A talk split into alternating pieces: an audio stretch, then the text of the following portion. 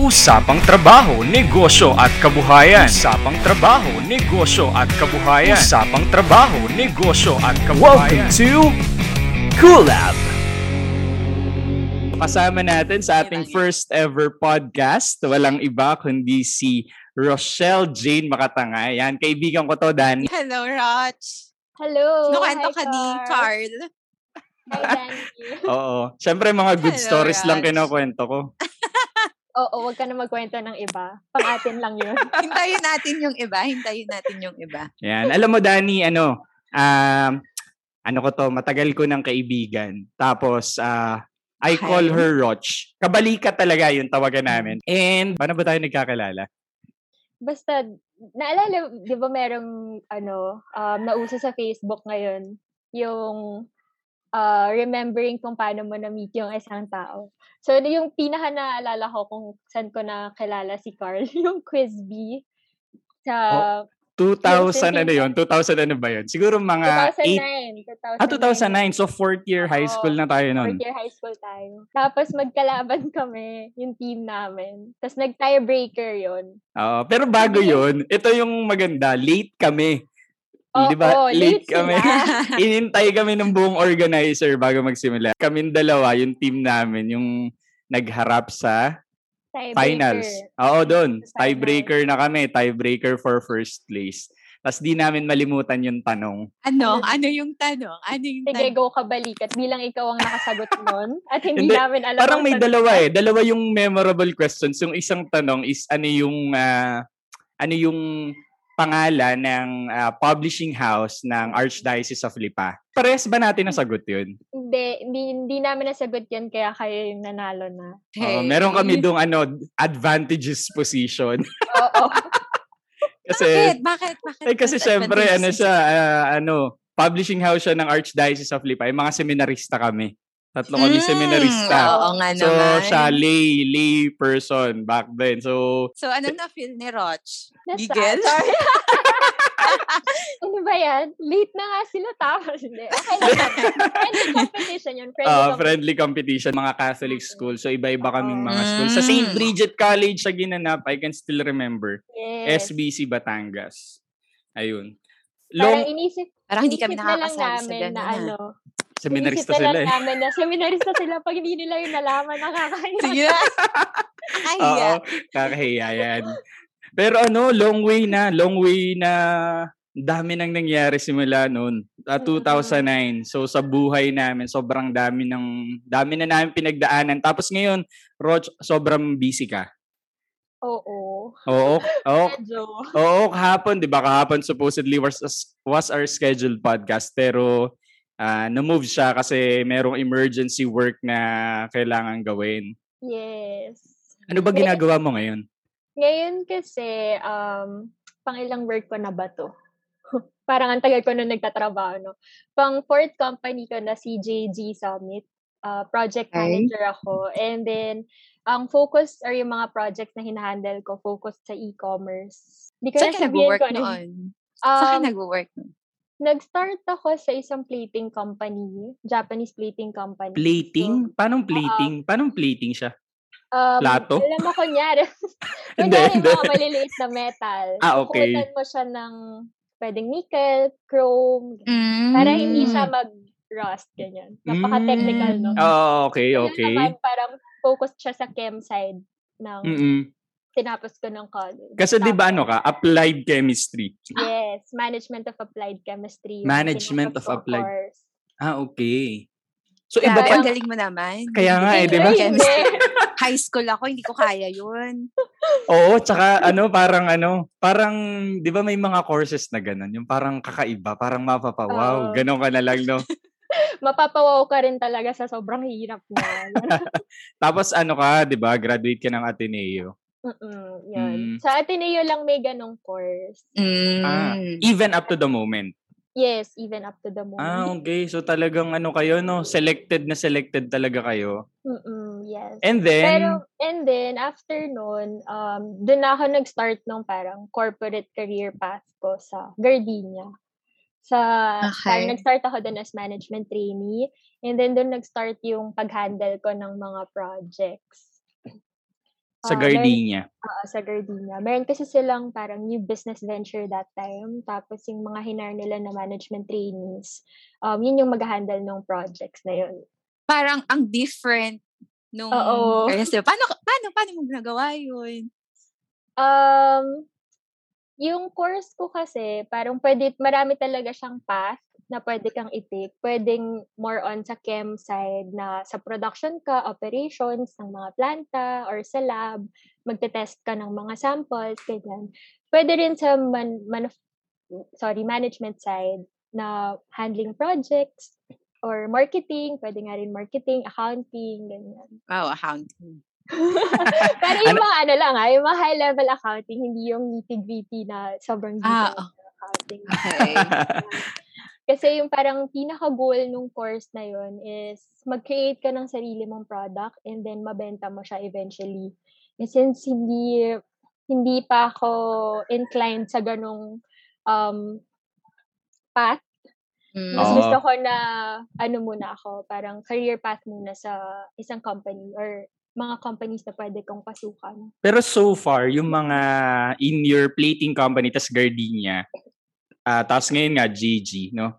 Ah, ano, so far na-apply mo naman talaga yung mga napag-aralan mo.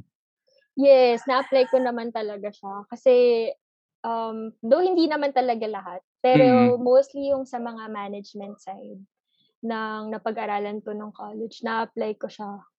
Kasi, minsan kailangan rin, ah, pag parang magde-defend ka rin eh. Kapag meron kang kailangang ipa-approve for the Para may mga project. pitch kayo, pitch, Oo, parang may ganun. mga pitch, may mga defense presentation.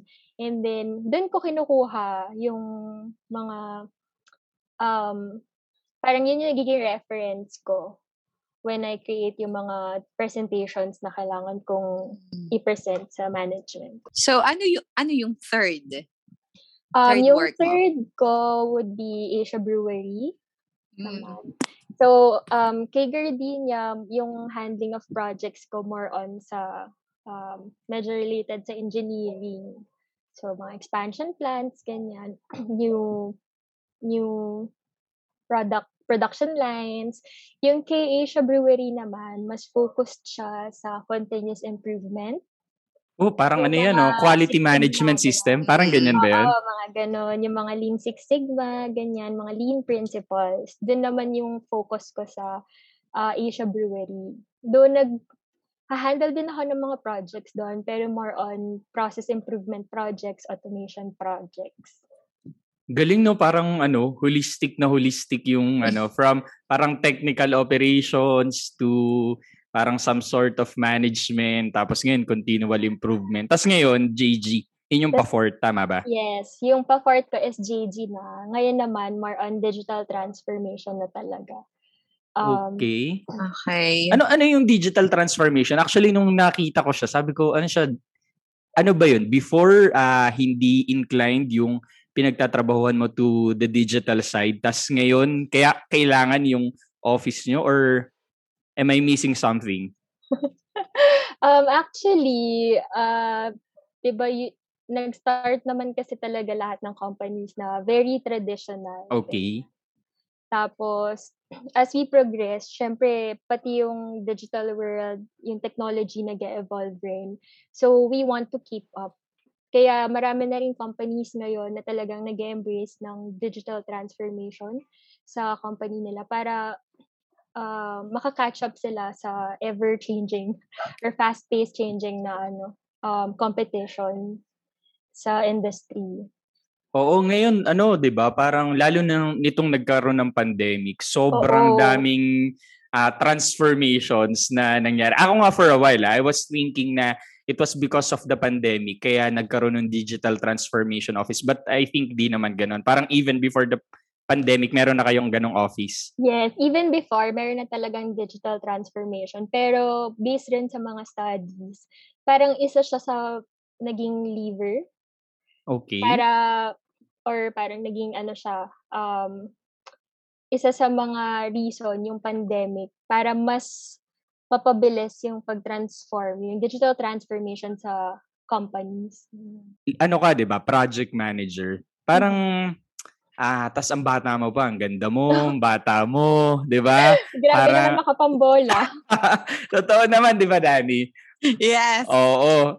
Yan. Pero ah hindi hindi ba mahirap maging young leader?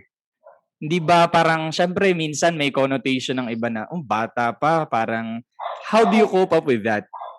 Um, siguro kasi part of it is yung sa mindset ng isang company rin.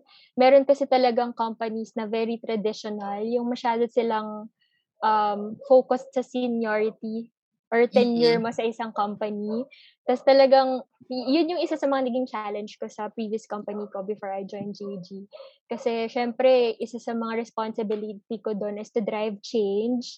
And marami doon na talagang mas matagal na sa akin sa company na ang mindset nila, ginagawa na namin to matagal na, wala namang, parang di naman kami nagkakaroon ng malaking problema. So, bakit natin babaguhin? So, yung mga ganun, ang hirap niya talaga, especially kapag sobrang resistant ng mga tao na kausap mo. Pero siguro kailangan mo lang maging strong and um, kailangan alam mo kung paano mo sila i-approach. Kasi um, what usually yung kulang kasi is yung kailangan mo ring intindihan kung saan sila nanggagaling. Like, for example, yung isa kong project before, um, ang hirap na i-challenge yung status quo sa production company, sa production department. Kasi syempre sila, parang they know by heart kung ano yung ginagawa nila. Pero pag nakita ka ng improvement, gusto mo sanang i-improve, um, hindi mo alam kung paano mo siya i-drive. So, kailangan mong intindihin kung meron ba silang nagiging problema sa day-to-day nilang ginagawa, ano ba yung mga needs pa nila, ano pa yung mga um, kailangan pa nila para mas um, magawa nila yung day-to-day activities nila or job nila. And then from there, tsaka ka makakapag bigay ng right solution. And then, kailangan ma-explain mo sa kanila na hindi naman ito totally papalitan kung ano yung current na ginagawa na nila. It's just improving or mas mapapadali pa nga somehow kung ano yung ginagawa nila. So, parang um, key talaga is yung communication and understanding yung kung ano ba talaga yung requirements and yung solution na ipopropose mo to them. Tapos parang from there, syempre, apart from that, kailangan mo rin mag-build ng rapport dun sa mga stakeholders mo, dun sa mga kakausapin mo or um, implementan mo ng change or project. Kasi um, if wala rin yung uh, rapport with them or yung wala kang connection with them, mahirap din talagang um, ma-build yung trust sa'yo ng mga teammates mo. Gano'ng katagal ka na nga nag-work? Um, sa sa current ko or dun sa Mhm, pre- Sa current, current. sa current ko kaka one year ko lang. Okay. Sobrang challenging ba?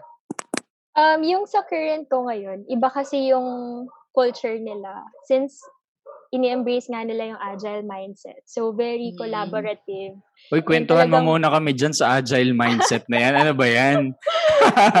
Alam mo, nabasa ko yan. Yung Sa ano, para sabi ko, agile. Sinerch ko lang yung word na agile. Tapos, sabi ko, ano ba yun? Yun, na- yun, yun na ba yun? Parang, pero syempre, I know there's something deep within. Deeper. Oo. Yeah. Oo.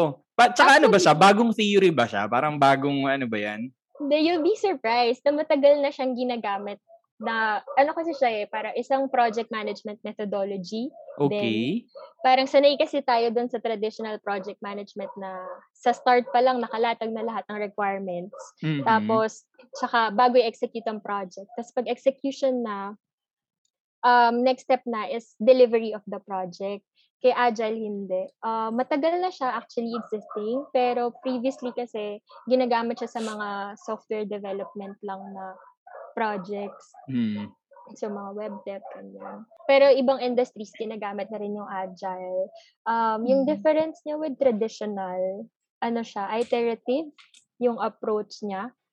So, ang focus niya kasi is makapag-deliver ka fast to the customers with the minimum viable product or yung pinaka-basic na product na pwede nilang magamit Mhm. and then get their feedback and then improve your product um, Mm. hanggang sa ma-meet mo yung kung ano talaga yung requirement nila or yung tinatawag nating North Star or end goal ng product na Oh, yun. ganda naman nun. Second person kita napakinggan ng North Star. North Star. Oo, gusto ko yun. Bet ko yun. Alam mo, una ko siya napakinig sa, ano siya, before, regional director ng DILG. Tapos ngayon, undersecretary na siya ng DILG. So I can see, Wow. Roch, na you're going there. Oo, Wow, di ba? you're Totoo. going to your North Star. Ano, siguro yun din yung isa sa mga North Star mo maka-contribute sa, not only sa company where you belong, but also sa community. Di ba? Yes, Kasi course. nakakalungkot din naman na um, maging matagum maging matagumpay tayo tapos nakikinabang lang is our own selves and our own Oo. families but we forget na we live in a bigger bubble and we have a community to serve. Kakato, yung pala yung agile mindset, ganun Oo. pala yun. Parang more, more than just a project management methodology, talagang ano siya, parang ways of working mo, how you do things. So it trend, parang it goes beyond work lang. So pwede Oo. mo rin siyang para ma-embrace mo siya in your Oo. whole individual in- with the way you deal sa mga kapamilya mo siguro no Yes. Tapos sa bahay, pag-aalaga mo ng mga aso, parang I can hear some dogs. Pag-aalaga mo sa baby mo. Oo, yan, di ba? Agile mindset. Yan, oo. Alam mo, nakakatawa kasi nung nag-start, nung, nung naghahanap ako ng job, yung new job ko, I came across itong uh, kay JG Summit. Tapos hindi ko rin alam kung ano yung agile. Kasi sanay ako dun sa traditional na Radi, project ma- management lang na talagang, sige, oh, from start to finish, may process talagang sinusundan. Tapos nag-research din ako kung paano ba yung agile, ganyan. At nakita ko siguro nag-undergo ka rin ng mga trainings no about it. Mm, yes. And Pero, they were helpful talaga. Yes, sobrang helpful talaga niya. Kasi parang, um, I can say na ngayon, based din sa mga previous ko na naging projects, mas magaan to kahit na mas busy. Kasi mas collaborative yung team. Parang mas cross-functional kasi dito eh, na lahat ng involved kailangan um, kasama every time nagmi-meeting kayo or nag-identify ng mga requirements as opposed yung dun sa dati na ikaw project manager, ikaw accountable lahat. Oo. Tapos ibababa mo lang eh, yung mga Oo. ganun, di ba? Ganun yung Yes. traditional, no? Yes. Mm. Ngayon, collaborative talaga. Collaboration is the name of the game. Yun nga, nung ini-interview ka, nung nag apply ka, so inaral mo talaga din siya. May effort din Mm. talaga on your part.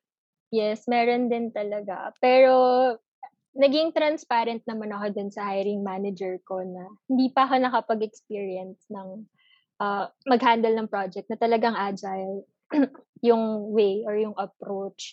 Pero sinabi ko na feeling ko somehow um, nagagamit ko siya. Pero hindi ko lang alam na yun siya. Yun na yun.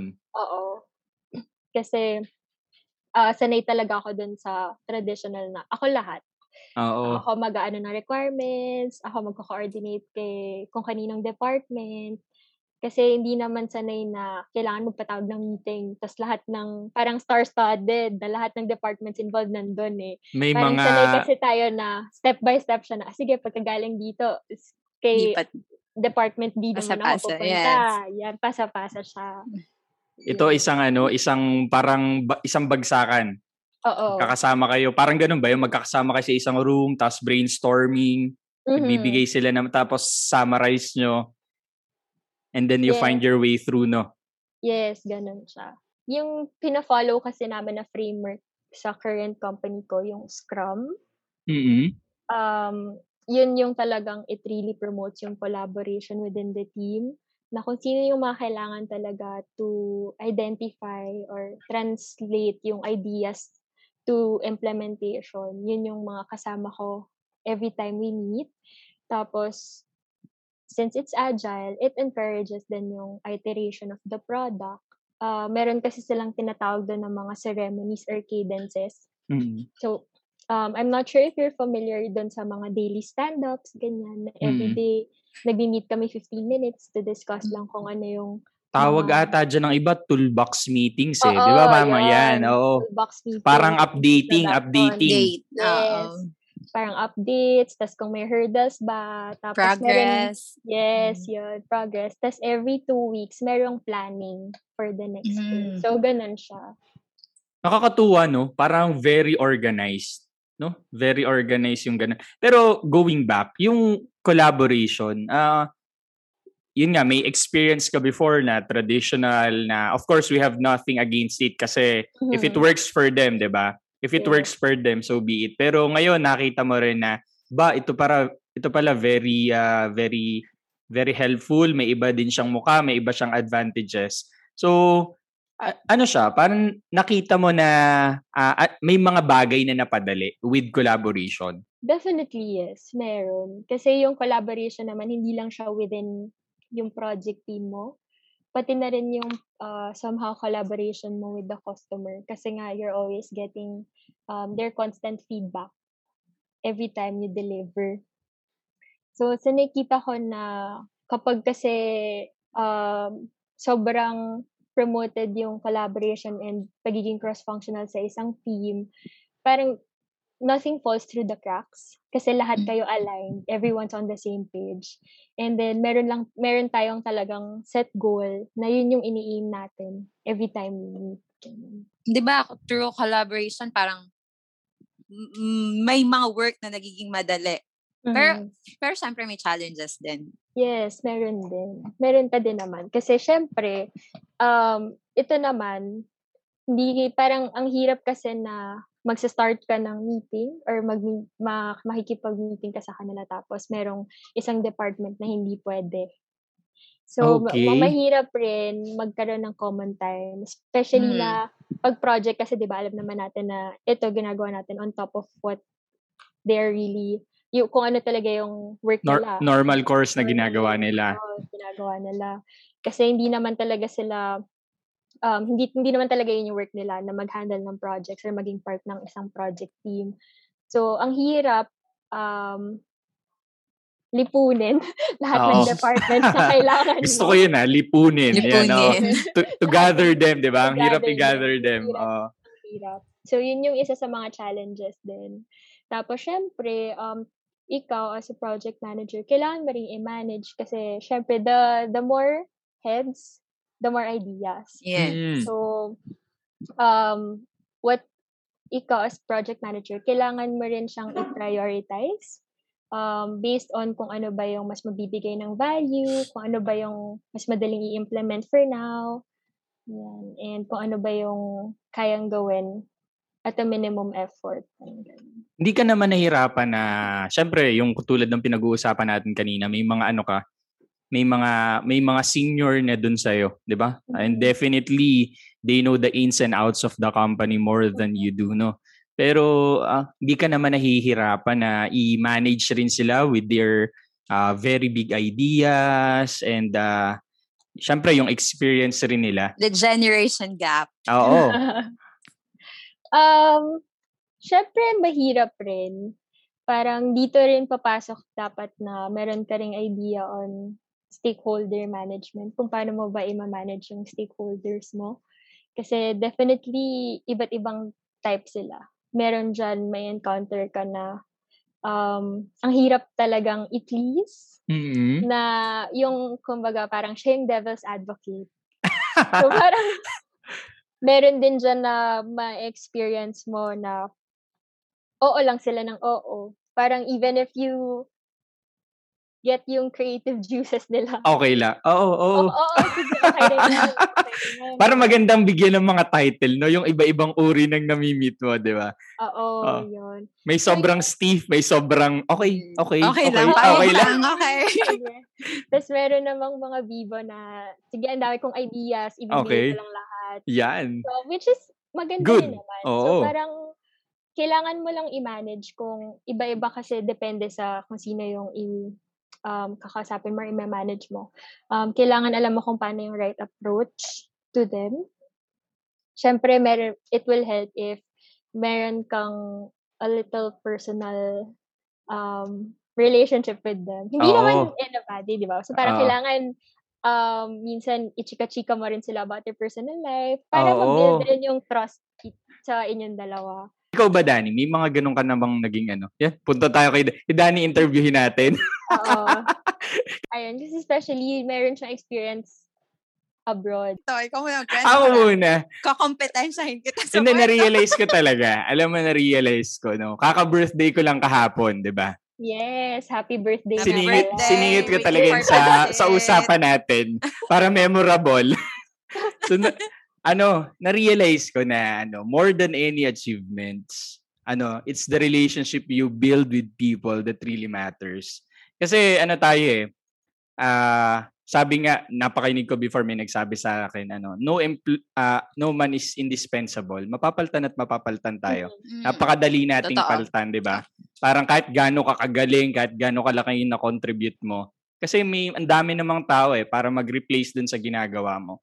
Pero yung relationship na na-build mo dun sa mga kasamahan mo, sa sa mga seniors mo, sa mga subordinates mo, sa mga peers mo, parang yun talaga yung dadalhin mo na even if wala ka na dun sa company, wala ka na dun sa organization, is uh, they will remember you not only as a good project manager, for example, not only as a good leader, kundi bilang mabuting tao. Di ba parang ang sarap Tao. ring ma-remember na, na ganun tayo. Ah. Oh, oh, ikaw naman. Danny. Sa akin naman, normally kasi ang thinking mo kapag nag-iibang bansa ka, Yan. work, work, work, work, Okay. work, work. Kasi yung, yung life doon, wala naman sila masyadong social life. Malls, close na ng five. So, after work, wala ka naman talagang pupuntahan. Pero sa work, kasi nag-work ako alone, pero yung boss ko, three, three businesses yon Um, may mga naging friends ako, more on Nepali. And sobrang nakakatuwa sila. Kasi until now, nagkakausap kami. Wala na ako dun sa work, pero nagkakakamustahan kami. And yun yung nakakatuwang part ng ng pag-work doon. Nagkaroon ka ng friends na you have differences in culture, the way you talk. Pero until now, friends pa rin kayo. And Filipinos are known to be friendly naman. Kaya hindi sila natatakot mag-approach. Oo. Siguro ano, embedded sa culture talaga natin, no? ano tayo, relational. Ah, meron kaming ano, tanong sa'yo, no? Sige. Siyempre, lumilipat ka ng trabaho. Mm-mm. Na, naka three, three, tatlong lipat. Una, Ah, ah, yan, tatlong lipat. What drove you, no? Sa, para lumipat? Okay. Parang ano to ha? Parang question kapag ini-interview na ng Eh hiring. talaga, manager. tina, ganyan, ganyan ba yung mga, may mga tanong din kami later on na HR. related doon eh, oh, related. HR related. Kasi parang ano eh, ah, ah, si Danny, two works na si Ata or three, three works. Yan. So, alam ko na Four, kwento it's the niya. fourth no? din. Fo- It's the fourth. ah, okay. Fourth It's the na fourth ngayon. din. Yun. Ako, ano, Ah. isang lipat pa lang. Ano, ako, clear din sa akin Wow. bakit ako lumipat. Mm. Ikaw, ah, with your young age, jump, nag, naka-jump ka ng three times. Kasi, ito ah, maikwento ko lang. Ang dami ko kasing namimit na may mga opinion sila na parang habang bata daw, lipat ka daw ng lipat hanggang sa Mhm. makita mo daw yung ah, where you really belong, where you really fit. May Yes. mga ganong ah, ideas. No? May mga ideas naman na hindi, magpahinog ka dapat sa isang company. Oo. in your case, ah, ano ba yung ano mo? Reasons. Ang sa akin kasi, um, more on personal siguro. Kasi, masyado akong learning savvy eh. Talagang, Mm. gusto ko every time na nagstay ako sa company, marami pa rin ako natututunan. So, tat three things yung tinitingnan ko lagi kapag yung gusto ko ng umalis or maghanap ng ibang opportunity or kumbaga mag-explore ng greener pasture. Sige, so parang yung for me, kapag um, labas na lang ako ng labas ng knowledge or experiences ko and wala nang pumapasok sa akin. Isa yun sa mga reason kung bakit naghahanap ako ng ibang opportunity. Kasi syempre gusto ko rin naman mag-grow, hindi lang sa professional career ko, pati individually, personally. Yun. Tapos, yung second ko is um, yung management and culture ng isang company. If, syempre at the start naman, may hope tayo na aligned siya kung sa kung ano yung um, Personal values mo. personal values natin. And then, syempre, as the time progresses, na nandun ka, ang dami mong, ang dami mong mamimit, ang dami mong ah, matututunan, ang dami mong malalaman about the company. And then, sometimes, medyo realize mo na, ah, this is not something that I want to do. Tapos, yung third ko, syempre, magiging hypocrite naman ako, hindi ko sasabihin na Salary. Um, salary ba yan? Reason. Pero yun, yun, siya yung laging third ko na reason kung bakit gusto kong umalis. Third Laging consideration mo siya. At Third least di siya first, di ba? First talaga is if Learning. pa bang learning, may tutunan pa ba ako? And second is yung culture ng company. Alam mo, ano, recently, nagbigay ako ng talk sa mga bata. Tapos nag-research ako, ano ba yung mga gustong-gusto ng mga company sa mga aplikante. Ang isang lumabas doon is uh, their commitment to lifetime learning. At uh, 'di ba very essential 'yun na magkaroon ka ng desire na uh, matuto ka lagi. Mhm. Kasi ano eh, ah, parang double-edged sword nga siya eh. Parang matutulungan ka, tapos matutulungan rin yung company kapag committed ka for learning. So yun yung mga naging considerations mo from jumping from one ship to another. Yung tatlo, Oo. laging yun. Yes, laging yung tatlong yun.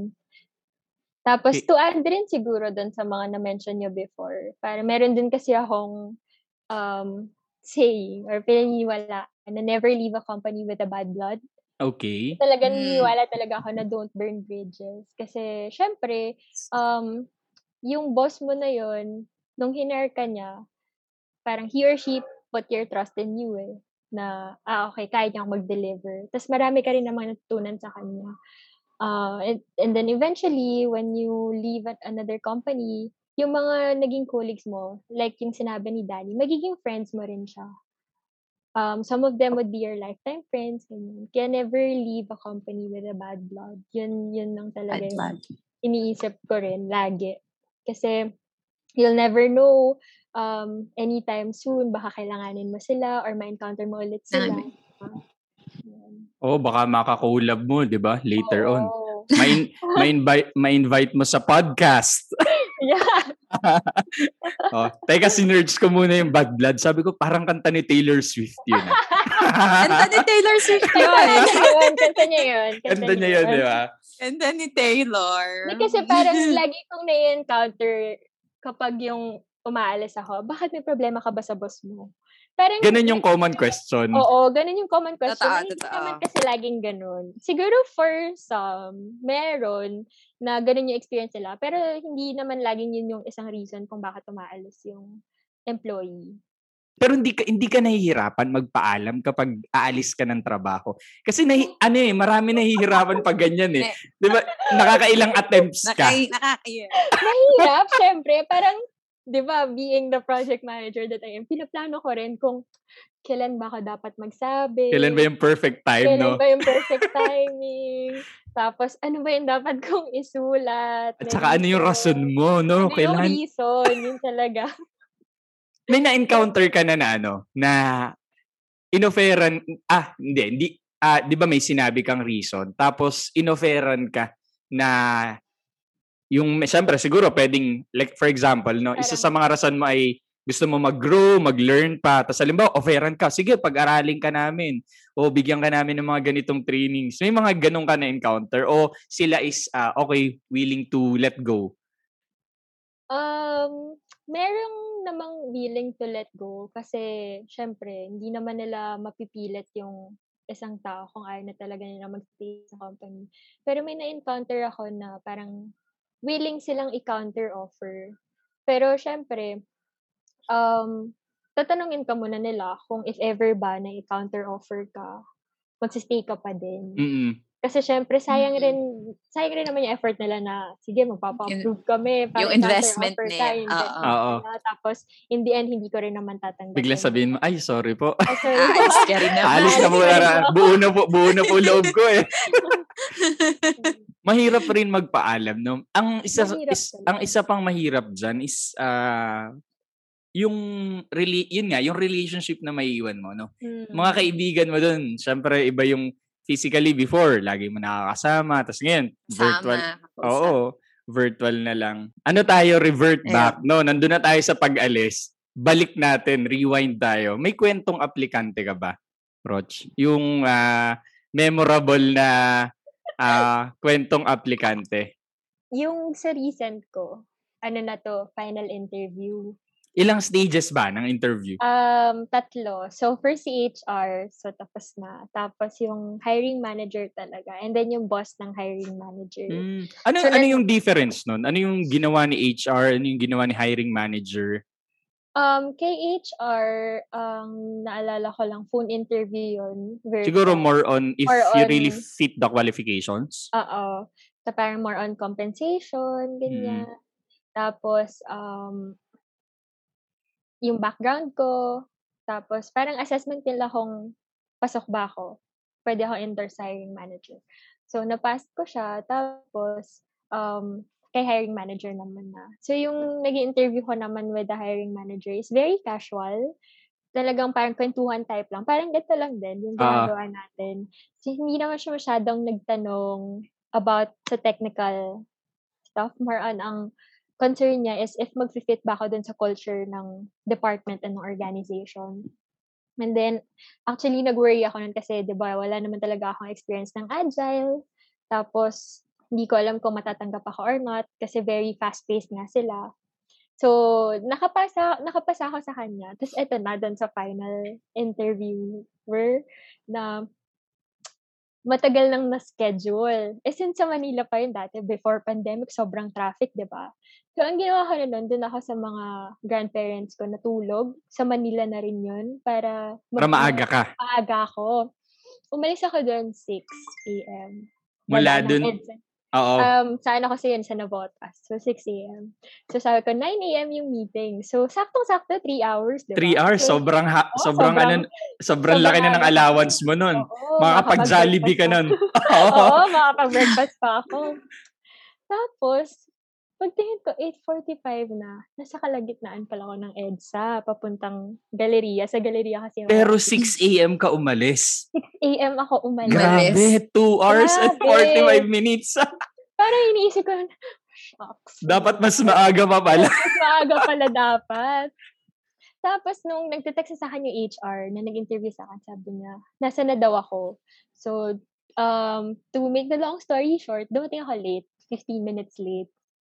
Tapos, bago ako interviewin ng... Um, ano ka nun, no? Pawisan ka na siguro Oo, nun. oo, pawisan, pawisan na ako. Tapos, sinabihan pa ako ng HR na, um, galingan mo na lang, Rochia, kasi talagang pissed off na siya. Dahil late na, late na late ako. Parang 15 minutes ako late. Alam mo yung pagdating ko dun sa... First ano, time mo yun? First time mo First mali time. sa interview? First time kong malate sa interview. Sobrang ano pa naman yan, sobrang no-no sa isang aplikante, di ba? Oo, as in, Dapat parang, normally maaga nga talaga tayo para makapag-retouch pa tayo. Kasi diba Tama. nagre-reflect yun, nagre-reflect yun sa personality Oo, mo. di- oo. Tsaka ano, alam mo yun, yung ah, lagi ko ang naaalala, pag, lalo na pag biyahe ka siguro, tas jeep sinakyan mo, no? mm, Yung mga tipong ramdam pa yung init ng katawan mo. Oo. Tapos pag umu, um, umuuso ka pa, tas late ka late ka. Oo. Eh di ba, ayan, o pagdating mo nga, galingan mo daw kasi piece off na. Kasi pissed off na Pissed siya. off So na. ako, lalo kong kinakabahan. Kasi pagpasok ko ng room, hindi niya ako tinignan sa mata. Man lang. As in talagang umupo lang ako. Tapos nagtanong na siya. Tas Game na agad. Game na agad. So, in-introduce ko yung sarili ko. Tinitingnan ko siya eh. Kasi parang, syempre, Siyempre, So, eye contact ka. Ikaw, con- eye maintain eye contact. contact. Okay. Oo. hindi niya ako tinitignan. Tapos nung, nung medyo, siguro, medyo nako-convince ko naman siya doon sa mga sagot ko. Nag, tinanong niya ako, can I ask, why are you late? Yan siguro yung isang pinakamabigat na tanong dyan. Kasi medyo, medyo naging komportable na ako nung tinanong niya ako. Kasi sinabi ko naman sa kanya yung totoo na traffic na miscalculate ko na dapat pala mas maaga. Mas maaga pa, no? Pero bakit, no? Sobrang traffic noon, 3 hours? Oo, sobrang Three traffic hours. talaga. Kasama na din yung ang hirap makasakay. Kasi Ah, hindi okay. ko alam kung yung 6 a.m. rush hour na pala yun sa Manila. Kasi for the longest time, dito ka sa Kalam Laguna area? Laguna. Laguna area. O, kasi Oo. parehong si Gardenia at saka si Asia Brewery, Laguna yun. Laguna. Tapos tansyado mo na yan. Laguna. Tansyado mo na alin yung Oo. mga traffic areas. Oo. Grabe. Pero, i- ano, nung tinanong ka niyang, may I ask why are you late? Nag-eye contact na siya sa'yo. Oo. Kaya parang medyo, Ah. parang alam mo yung relief. Yung Oo. relief, Relief. yung daman ko na, oh my gosh, buti na lang. Yun na yung Pero- last question. Yun Oh, hindi, may mga fol- isa, may, ma- may mga follow-up pa siya. Pero yung mga follow-up niya, nag, nag-eye to eye contact na kami. Siguro ano, no, gu- simula pa lang, gusto, gusto niya na itanong yun. Baka ano, nagpipigil lang din siya kasi syempre gusto niya maging professional, no? Oo. Pero after nung interview namin, inisip ko na siya, sobrang bad impression nun. Talagang Mm. sinabi ko na no-no na talaga kapag may next interview pa ako, na dadating ako ng late. Kasi sobrang bad impression Late. talaga niya, na kahit na flexi time naman doon, syempre parang be there and early pa rin para to see, to, to let them know na professional ka. ganyan. At saka ano, 'di ba, na may pinag-usapan talaga kayong time ni Oo, HR. time. So we really have to respect, no? Yes, kasi baka mamaya may sunod na meeting May pa su- pala siya. Oo. So, hindi ako nag-expect. Mm-mm. Hindi ka nag-expect na matatanggap ka. Oo. Sabi ko na lang, gutom na gutom na ako. Kumain ako sa galeria. After nun, after nun. Oo. Kukain na lang ako ng masarap. Yun na lang yung... Treat yourself. Oo. Sayang kasi nag, nag-leave ako. Tapos, late pa rin ako dumating. Aga Sabi mo gumising, "Ang no? Aga ako gumising. Pero ano ka nun, sobrang excited ka for the interview. A- ano ka ba, ano, ikaw ba yung uri ng aplikante na kinakabahan ka pag i-interview? Oh, parang excited ako kasi, ah, yes, makaka-interview na ulit ako. ano, kapag yung tinawagan na ako, or yung meron na akong notice na, ah, okay, for interview ako, yun, kinakabahan ako. Pero pag yung sa day itself, hindi na. Ang Hindi na. nga eh. Oo. Kasi parang inisip ko, pag kinabahan ako, lalo ko hindi makakasagot eh. Eh, alam Oo. ko naman kung ano yung mga naging experiences ko, so dapat chill lang. So ano ka, Mm. di, di ka na masyado nagpi-prepare. Na parang siguro kasi ina-expect mo nga natatanong would be work-related. Eh, you know Yes. your craft naman. So, more on mind conditioning ka na lang. Ganon? Mm. Oo, pero pag meron talagang, for example, ito nga yun sa Agile, na hindi ko alam, nag study ako beforehand, nagre-research ako beforehand. Kasi alam mo na agile mentality is part of Oo. the value. The value. So very yung important qualification. very important talaga yung ano no research preparation rin. Research. Oo. Oo. Parang yun yung nakita kong difference nung nag-start ako mag-apply ng trabaho nung pagka-graduate. Oo, yan, okay. Diba? That was 2013, ganun ba? 2013. 2013. So, Before ano ka lang, ago? punta ka lang. Oo, ilan years na yun? eight years ago. Oo, eight years ago. Basta ano ka lang, show up ka lang talaga. Oo, show up lang ako. Pero nagre-research ako about the company. Oo. Pero Kasi wala masyado yung values. Oo, Siguro, wala masyadong values. Parang more on kung ano yung napag-aralan ng college, yun lang lagi yung Yun yung reference, bit-bit mo. yung basis. Oo, yun yung bit-bit ko. Tsaka yung research ko na kung ano ba tong company na in-applyan ko. Yun lang. Ngayon, um, siguro mas, ano na, mas may laman ka na. oo, mas may yung qualifications so mas inaaral mo na. Oo. Naalala ko lang, alam mo yung mga inaaral mo yung company or yung organization kung saan ka mag apply I think ano, in dun sa isa kong experience ng interview, it saved me. Kasi ah natuwa talaga sila nung alam ko yung tagline nila, tas na incorporate ko siya dun sa sagot ko. Na parang tinapos ko yung, 'di ba, may as sagot ka, ganda ganda, ganda sagot mo. Tapos biglang Mm. 'di ba, sa communication end with a bang. Dapat mabigat yung dulo mo. Tinapos ko yung statement ko dun sa sa tagline nila. Eh yung tagline di, ni- di naman yung sikat eh. Hindi sikat yun sa organization na yun. Di doon ko tinapos. Alam mo, pinalakpakan nila ako. Tapos after nun, sabi ko, tanggap na ako. May ganun akong feeling. At natanggap nga ako. Ang sarap ng feeling pag ganun, di ba? Oh, ang sarap pag na pag na-ace mo, na alam mo na na-ace mo. 'di ba? Danny, may tanong ka kamo. Oo, may tanong ako, Carl. Kasi sa stories nyo, parang never, na-experience bang ma-reject sa work? Kasi ako yung email ko, punong-puno. Punong-puno. Room of rejection. Ng rejection. Na-experience nyo yun? Mm. Ikaw, Roach, na-experience mo ba yun? Oo naman. Na-experience ko yun. Ay, Siyempre, ta- di ba? tao ka rin pala. Ah, oh, normal! Grabe naman, no? normal! naman, normal yun. Kasi syempre, pag naghahanap ka ng job, di ba? Strike Hindi na- everywhere. Strike Oo. everywhere. Lalo na nung simula, no? Oo, kung saan mo feel na, ay, sige, mag-fit ako dito. Apply ka lang ng apply. Di ba sabi nga nila, apply ka lang ng apply. Kung sino tumawag yun. Hmm. So, syempre, marami rin ako nare-receive ng mga reject, na rejection letter galing kay Lina. Kung kalala niyo si Lina. Yun na, job Oo. street. Oo, kasi nung panahon natin, nung mga medyo bata-bata pa tayo, na start pa tayo magtrabaho, yun yung, ano, di ba? Yun Uy, ngayon, ano na? Ngayon, hindi na uso si. Lina. Ano na Oo, tayo? ngayon. Pursige.com. Ah, okay. Hmm. yes! Nakikita mo? Pasok! Oo. Pasok sa banga! www.pursige.com. Wala na tayong Lina ngayon. Oo nga. So, marami ka nare-receive na ganun Marami dati. Tapos, syempre, marami rin naman yung pina- pinuntahan kong interview, tapos yung gustong-gusto ko talagang trabaho, or gustong-gusto ko talaga makapasok sa company na yun. Pero, hindi ako fit. So, yung mga ganong instances, syempre, nakakapanlo mo, nakakapanghina, pero hindi naman kasi doon matatapos eh. Siguro parang inisip ko na lang na na hindi siya para sa akin for now. So, baka pinaprepare pa ako na sa ibang companies muna para mas marami pa akong experience para when the right time comes na talagang um, I'll be joining that company, ano ako, mas marami na akong experiences, mas marami na akong natutunan, and mas makakapag-deliver na ako ng maayos. Lahat. Oo. Normal na ma-reject. Normal Di talaga ba? Sobra yun. yung, yung, yung, yung courage mo, sobrang blessed mo kung may courage ka na Mag-apply mag-apply ulit. ulit Oo. after nung dami ng rejections. Di ba parang ano lang yan eh, parang relasyon lang yan. No Yun. matter gaano kadaming rejection na matanggap mo, ready ka pa rin magmahal. So, ganun din sa work. Yes. Oo. Tsaka, it- it's a question of sino talaga ang pursigido. Yes. Yun, Oo. pasok sa banga. Promote ulit. Pasok na naman. Pro- 2.5 promote na. ulit natin yan.